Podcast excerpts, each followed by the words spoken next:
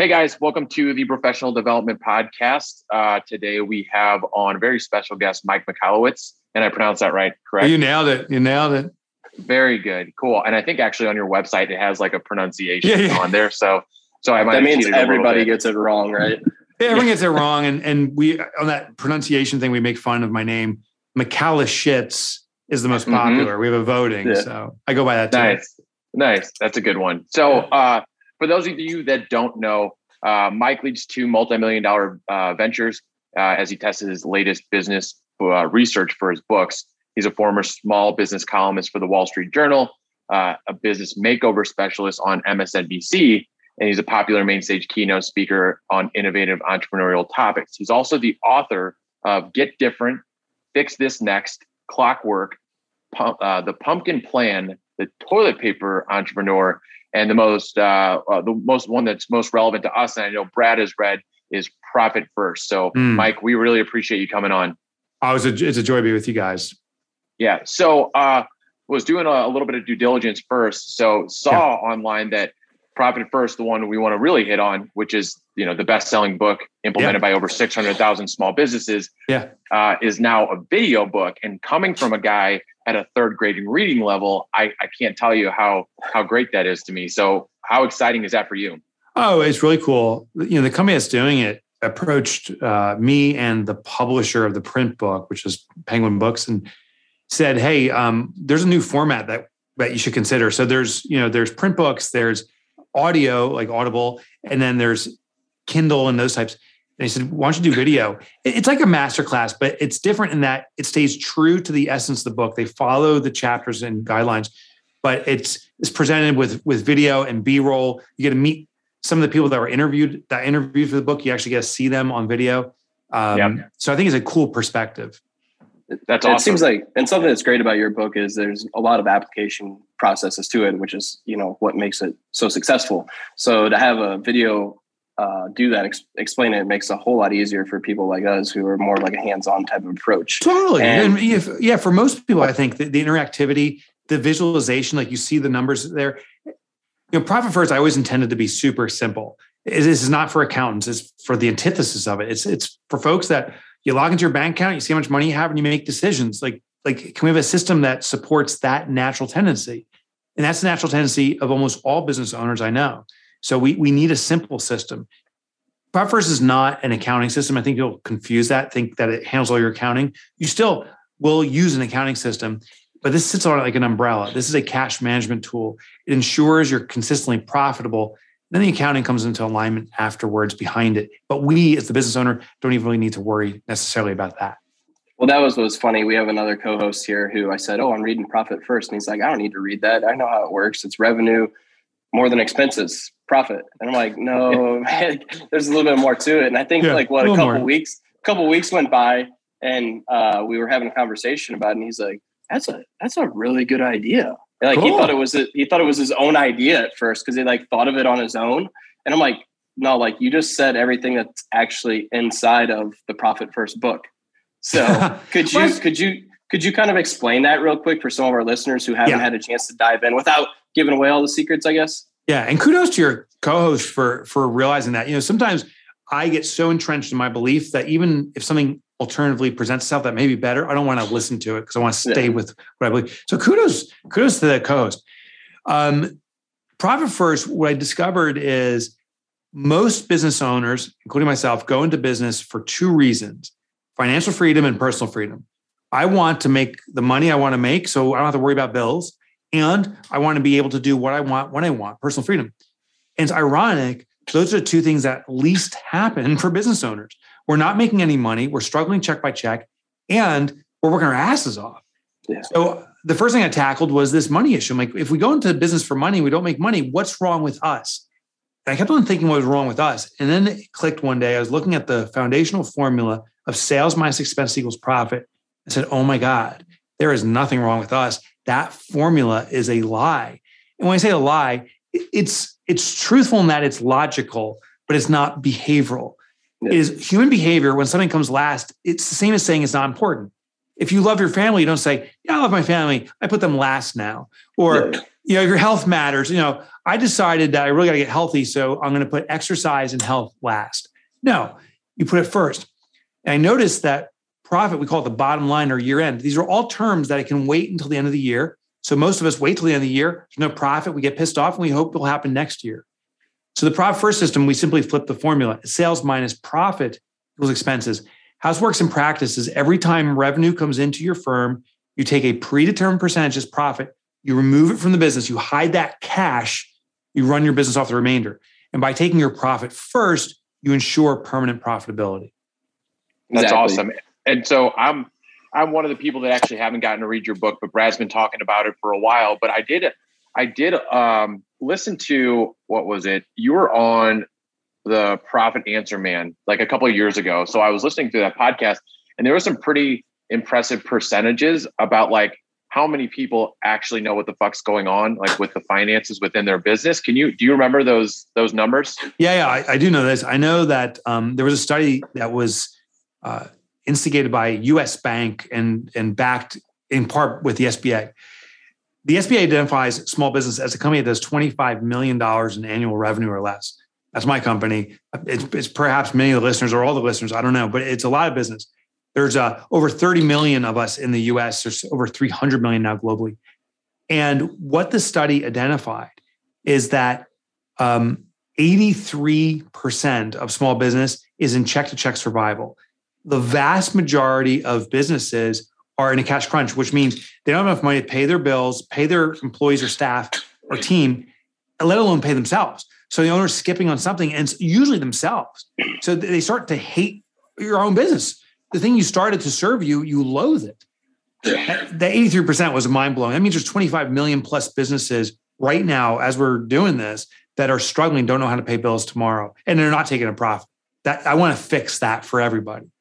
Yeah. And and my one of the questions I had, which I think you're kind of already answering, is why do you think most businesses fail? Is it just a total cash flow system where there's not enough cash in the system to to pay these bills? And and what advice do you give those people to avoid that? Yeah, I, I think the reason majority of businesses fail is that they don't have a profit system, which is a little bit different than cash flow. Cash flow is collecting more money is how you, how money flows through your business. But yeah. the optimal cash flow is collecting more than you're spending. But even that's a problem. Meaning, uh, some businesses will say, "Oh my God, we need money." Do collection calls, and we try to get money in sooner, but they're not still profitable. So the little tweak is we need a profit system. Every single transaction, there must be profit baked into it. Profit, I say in the book, profit is not an event. It's not like it's one big transaction. Profit is a habit. Every day, got to be putting a little bit more away, a little bit more away, and that becomes sustainable and it grows on a big, big scale. Most owners try to sell their way out of things, and sadly, and it gets me upset. There's some pretty like famous entrepreneurial advocates that say sales cures everything. Total bullshit. Sales actually causes stress for an organization. Like you, Brad, you got a CNC company. Could you imagine your sales doubled or tripled tomorrow? It sounds wonderful, but now you have an obligation to deliver this. Do you have yeah. the manpower to do it? You guys are cranking and turning out those parts like fast. And that becomes a, a real problem. Sales causes expense. organizational yeah. stress. Yeah. So what we need to do is we got to balance sales brings in cash, but we need to be extracting cash from that and profitability, which then gives us runway and it affords us the ability to, to grow our business healthily. So the reason most businesses fail is they don't have a good profit system. I, I'm vehement about that and for somebody you you've experienced this firsthand. Like i think that's something that people need to understand is you've had two businesses that you built up that were successful that ended up failing. And yeah. is that where you learned all these processes and habits that you established and wrote books about? Or was it something that uh, somebody else taught you a mentor or somebody like that? It's, it's pretty much all the above. So i had two companies that i built and sold. Uh, one was bought by a fortune 500 another was a private equity deal neither of them were really healthy when I was building them, but I was lucky that I was able to sell them. They had some tangible assets. I built a third company where it was a disaster. I was an angel investor. I was clueless. That was a train wreck. And I've built other companies now. I have two companies, well, six companies that I'm a licensee or owner of, but two that directly have uh, they own that are extremely healthy and growing explosively. And it's it's been the lessons from all that stuff. The failures are great because they enlighten what I didn't know And that's about 99% of stuff I thought I did know, I didn't know. Um, and the successes are often from experiments. So what I'm doing is, yeah, I'm looking at my own businesses and I'm also, I have access to mentors and coaches. I interview other entrepreneurs constantly.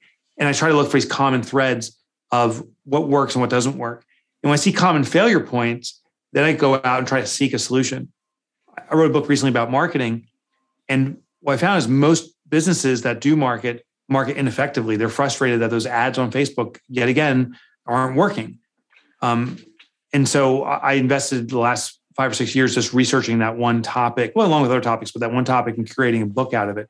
So what I try to do is I, I don't consider myself a great creator of entrepreneurial ideas, but I intend to be a great curator of ideas. Profit First it itself is not a new system. It's it's ideas of the envelope system that was used in the old world. It's uh, it's it's the pay yourself first principle, which is taught in personal finance. I took a lot of these elements and put them together, started testing them in business, and said, "Oh, this is the formula, the new way of doing it in business." So, yeah, I see myself as a curator, I guess. So, the envelope system. Were you or are you a big uh, Dave Ramsey guy? Um, yeah, but before Dave Ramsey existed, so uh, my mother taught me the envelope system as a kid. She's from oh, Germany. Really? And so yeah. when she had envelopes, and when she would go food shopping, I remember she would she had money in the food envelope. She would pull that, and she always worked with that envelope. And she followed these X principles. So when she, she worked at a factory down the road, and when, when she took home money, she would cash in that check. She would divide up into these different envelopes. So there was always money distributed. What was interesting is she had income volatility, like a business. Sometimes she worked she worked part time, so sometimes there was more. If she was sick, she worked less. Um, so whatever was in the food envelope, she bought the food with, which could be like you know rice and beans if, if it was a bad month or a bad week. But uh, mm-hmm. Germans like to celebrate with liverwurst, which is disgusting, freaking disgusting. But she would buy that if there's the money was there. And yeah. so very early on, I learned set this up. Um, the Dave Ramsey system is awesome. I'm, I'm a big proponent for it, and I'm sure he'd be the first to share that that's not his system. It was written in The Richest Man in Babylon. It was written about in Think and Grow Rich he just presented it in a new, fresh way that's serving so many people. I love his work. Yeah, sure. So, what about uh, kind of speaking on that? There's, there's in terms of business. Uh, well, I guess his is more personal. I, I won't really get into that because I would just, I'm always curious to someone like eh, that likes his work because I like his work, but I don't agree with everything. Right? I don't believe in like zero debt whatsoever. Um, right. I, I, have some things what I would I do a different approach. Yeah. Yeah. Sure. But again, I don't think he necessarily believes that for for the business side. So I'll I'll kind of skip that one. But so we talk uh, a lot about like hard work, how hard it is to actually be an entrepreneur, right? Uh, you got to wear all the hats. It's not for everybody. It can be scary going out because um, you got to play everyone from sales to marketing to finance, right? Yeah. Um, so tell us, like in from your perspective, like what was your turning point to where you knew that you were going to be a business owner? Well, I knew it was when I graduated college. So uh, when I graduated college, I thought I'd get one job with one company and ride that out into the sunset because that's what my mm-hmm. father did. Yeah. And uh, I couldn't get a job after college. so I came home. I worked at a local computer store. It was not the job I wanted by any stretch of imagination. And uh, this is not how you should start a business, but this is how I started. One night after a couple years working there, I went out for drinks with another guy. I got boozed up, and I'm like, this, this freaking guy and that owns the company. He he sits in the back of the little computer store smoking cigars, counting money, and I'm working my ass off in the front. So I'm the I'm the sweat, and he's making everything. I'm gonna start my own business. But you know, with a few cold pops in you, you're like, I gotta start the business. So I left this drunken message saying "f you" to the to the boss.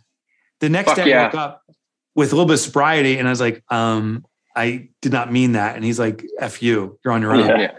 So I, I, bur- I burned my bridges. I don't suggest doing that, but that's what I did. Um, I also was married and had my first son in my early, early 20s. So now I had to feed three mouths and start a business. And it was terrifying. But admittedly, that was the best thing I could have done because I had to make it successful. I had to make money quickly and fast. I hustled like I never hustled before in my life. Yeah, and I, that's go ahead, Brad. I, something I, I find that super interesting. So I only have a couple employees here, but I, I push everybody I know like in the entrepreneur aspect. So yeah. for somebody that was an employee, we were like, fuck this, I don't like it. You went out on your own. Now you employ, I'm sure, quite a few people. Do you still have that where you're looking for like you you push your employees now like hey if you have this idea you have this dream go work for it or you like just oh. trying to like keep your employees like in your little yeah yeah they're my domain. Now yeah. so we have 22 23 people. Um we uh I, I inspire i encourage everyone to start their own business. And um unless they don't want to.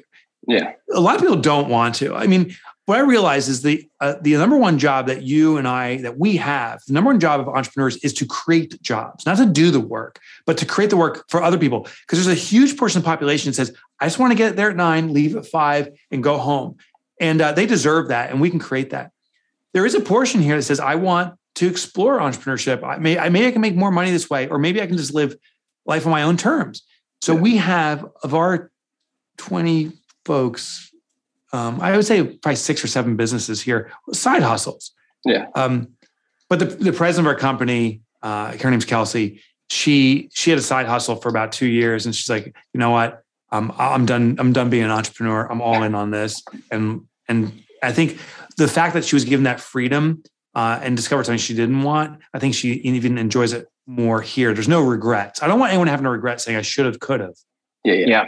I think that's an awesome mentality to have, and not not one that most have. You know, a lot of business owners that I've talked to, they're huge on these non-competes uh, because they're afraid that somebody's going to go and start like a competing business or yeah. doing something. And so, like, I own a recruitment company, and I've always said it's like I'll never make someone sign a non-compete. Now, a non-solicitation, a little bit different. Non-solicitation is like sure. you're not going to take any of my clients, you're not going to take any of my people. It's like, but it's one of those things. If somebody's going to start their own business, they're going to do it no matter what, right? It's true. And so it's and so the best thing you can do is like train them, give them the best experience working for you, give them freedom, flexibility, ongoing development.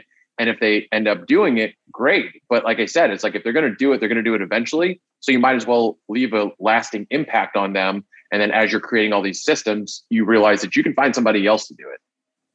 I used to my in my first business, I was in uh, tech services, computer systems, and mm-hmm. I started started focusing on hedge funds. That that became my niche. And what was interesting, I didn't know much about hedge funds, but a lot of hedge funds come out of hedge funds. So someone's doing really well managing a chunk of money and they say, I want to start my own business.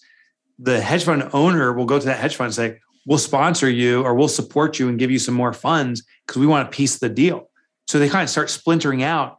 And I was like, oh, maybe that's an opportunity too. If someone here really feels compelled to start their own business, maybe I can even be the launch source. I know them so well. I have a degree of, of trust in them maybe, maybe I can invest in them. But yeah. the other thing, to your point, is you know if you love someone, let them free. They're going to do it anyway. And if they feel the freedom that they can be open about it and there's no secrecy, there's actually greater trust. My yep. team members, we, even today, we had our morning huddle, and Erin's one of our team members here shared some successes she had in her side hustle business, and we're all like cheering her on. She can be very open about it. It's not something you hold secret. Yeah. Yeah. Um, Brad, did you have something? Yeah, I, I guess I kind of want to talk a little bit about uh, employee, not necessarily retention, but I, I feel like you as a person have like a like a culture that you've built around yourself. Like it's very nichey, it's very particular, it's quirky, it's cool. How how important do you think a culture is for small business owners to, to uh, have that loyalty uh, moving forward. Because i know i know matt's business i think like my business we have a culture that like our employees are almost like best friends. And yeah. what do you I, I do think there is like a thin line there of like okay well where do we where do we draw a line between we have a great culture and we're friends but shit also needs to get done? Yeah yeah yeah yeah yeah. So culture that's great question and observation. So culture exists in every business. The question is are we actively defining it or not? I also agree there needs to be a line between friendship and business because my friends can ask favors that compromise me, but it's appropriate. You know, hey, can you do me a favor? Can you keep a secret? Tell no one about this, but I need this or that. You know, like that's what a friend will do. But if that enters the business environment, now there's there's this lack of openness. It's real challenging. So uh, my colleagues here are not friends, but ironically, I would say they're better than friends. I I trust them emphatically, um, and and we're here to move the business forward we actively define the culture by by documenting it too. Um, so we have a couple rules. Number one rule at our office is no dicks allowed. Like, and that means we're not going to deal with dicks, but we're not going to be dicks. it's, it's a dickless community, which is a horrible thing to fucking say. That was actually horrible. Very, very 2021. Yeah, we're proud Yeah, to be was- took the dickless. words out of my mouth. We're Yeah. proud to be dickless. Um, but but when we interview um, for employees here, and, and employees, it's not just full time; it's part time. It can be contractors. So I'm, using kind of the, that phrase. Is that's the one the number one value? We we just brought a new guy on, Scott. Um, I think a week or two ago. And the, the first question was, you know, is this guy not a dick? Like, is he cool? And he's like, he just fits in. He's fluid. He doesn't take himself so seriously. There's there's no ego there. He just he's just cool. Um, and then we have some other ones like, is he positive orientation versus negative? You know, half full versus half empty, and so forth. By by being that selective at that stage of bringing people on, there's a very fluid um, comfort with everybody here. They're, they have different approaches and styles, but there's a, a base comfort with each other. Um, and that confidence is there. But we use it not just for hiring employees. The culture presents itself on our website. Like if you go to my website, you'll see like, oh, this this guy's unabashedly himself, and maybe maybe he's a little too goofy for me, or whatever. But this is who this guy is, and you see that consistency everywhere. It's very important to actively define it. You already have it. We just need to define it and adhere to it. I think. That's yeah, awesome. and it's one of it's one of those things that allows you to, when shit hits the fan or something goes wrong or you're at a crossroads, Yeah. it's like things like that. It's like okay, well now that we're defined who we are, it's like is this this or is this that? So It's true. I'm sure that helps a lot. Oh, totally does. Even with customers, you know, we, we put them through the parameters. If if a client does not comply with these components, we're going to jeopardize ourselves. And listen, I, I've gotten greedy and saw the, the the green on the other side, but ignored this. And we had one customer who was a dick. It was a woman, and she was a dick. And it's like, but we're making money off of her. No one liked her. Yeah. Her own employees didn't like her. And I'm like, what are we doing? And finally, I said, well, we're getting rid of her. And uh, I walked back out of the office after firing this client, and the single hand clap was there. And my colleagues were like, finally, we got rid of the deck. Yeah, That, that's crazy because literally right before uh, you jumped on, I was telling Matt a story about a customer that I'm dealing with right now. That he spends he spends a lot of money with me, but every single time we deliver something, he finds something to to bitch about Yeah, yeah. that w- wasn't wasn't in the you know the print, wasn't in the description. Yeah. That is a new problem, and it's Yeah. like every single time, it's like something this guy has to bitch about, and I'm like on that. My wife tells me about it even because it comes home to at home, and it's the like consequences you know, are like- massive, yeah, right? it's like, well, when when do we just like say, see ya, find somebody else to do it, or if if you want to come to our terms, you can come back. you know? Yeah. So, you know, I define it as uh, if we are taking money from someone and we can't stand what we're doing, it's called prostitution. We're prostituting our business. So um, we got to make a stand. Uh, the, the, and, and the cost is more than just uh, we had to redo work or something. The cost is the emotional consequence that you're, you're, you're going to sleep thinking of this dude and you're waking up thinking about this dude. This is horrible. So the uh, and the other thing too is when we get rid of a bad customer, it opens space to service more great customers. When we and it's hard to serve more customers if you're distracted by this one. So I just I just lay it out there. The, the, the short time term financial loss that you may experience is returned tenfold. But the other thing that's interesting when I when I try to fire a bad customer, sometimes they become a good customer. Like I tell this person, "Hey, uh, it's unfortunate we we failed to meet your expectations again. Uh, we've elected to no longer serve you because we apparently can't meet your expectations. Here's an alternative firm, um, and to meet your expectations, we'd have to double our prices anyway. Goodbye." Yeah. Then the customer's like, "Oh, hold on, hold on. Uh, I'm willing to pay double, or I don't mean you know there's any problems. Everything's okay." Then say, "Well, if everything's okay, we'll, we'll never have a problem again, will we? We'll continue to serve you. And uh, if we are going to have a problem again, um, we're, we're not the best fit for you. And sometimes that shock can wake them up to being non-dicks. I got you. Yeah. that's awesome. I'm gonna start that tomorrow. Go, go for it, man. go for it. yeah. Um, so I, uh, Brad, did you have anything before? no, that, we that's got- all I got. If you want to jump Okay. into the uh, OnlyFans inquiry, Yeah, our OnlyFans inquiry. It's an opportunity Yeah. for one of our fans to ask you a question, you to help them in real Sure. time. So, so I'm going to go ahead and read that off.